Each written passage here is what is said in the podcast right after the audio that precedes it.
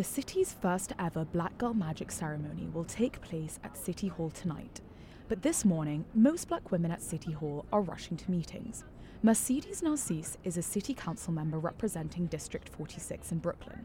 She gets it. I am a black girl magic. It's just You are. giving hope to all the black girls around the world. Whatever your dream may be, just shoot for it. Shoot for the stars.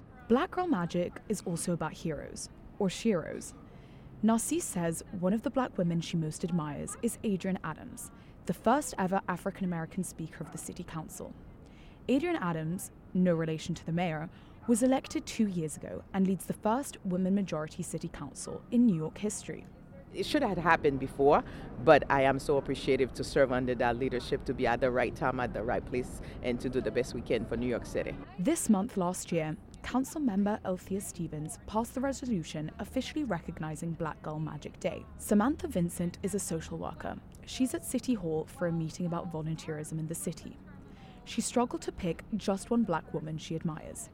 There are just two. Many. Um, to name a few, my mom, she's an educator for um, DOE. Um, Mary Brooks, she's a wonderful dancer and had a dance company in Brooklyn. Vincent says she wants more black women at every level. I hate to be the one around the table, and a lot of times that is my position where I'm one of only. And for me, that is heartbreaking to be the only one in that room. Judy Dent's work is to bring more black girl magic to every room.